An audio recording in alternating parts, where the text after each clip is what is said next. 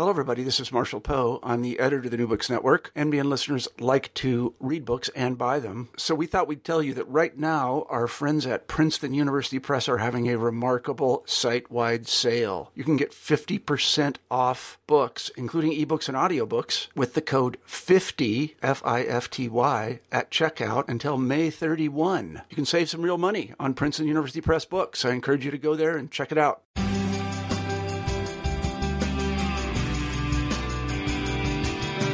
Hello, everybody, and welcome back to New Books in Sociology. My name is Richard Ocejo of the uh, City University of New York, and I'm the host of this channel.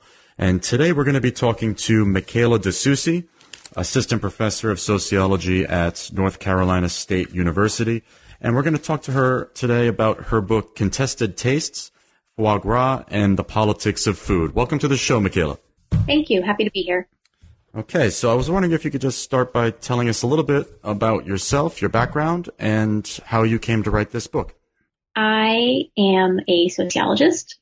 Um, I did my dissertation at Northwestern University where this project got started.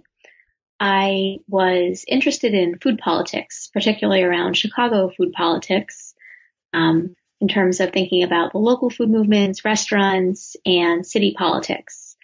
And while I was in graduate school, foie gras became an issue in the city of Chicago. I was working at a farmer's market at the time on Saturday mornings, and a number of chefs came to that farmer's market to shop and to chat. And we're talking about this article that had just been published in the Chicago Tribune about two chefs calling each other names over one's decision to stop serving foie gras at his restaurant. I immediately thought, what is this thing? I've never really heard of it before. Um, and why are chefs talking about it or fighting about it? Um, the next week, completely by chance, I went to France to visit my younger sister who was studying abroad there and um, noted that foie gras was everywhere, ubiquitous in the, in the city centers, in the shops, in restaurants, um, and so I started asking people what, what it was, what it was about.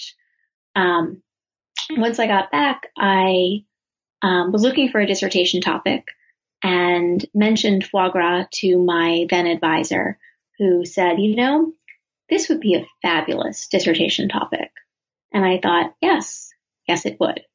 Um, because I really think, I thought then, and I still think that foie gras is this object that lets us ask so many different questions about the role of food, the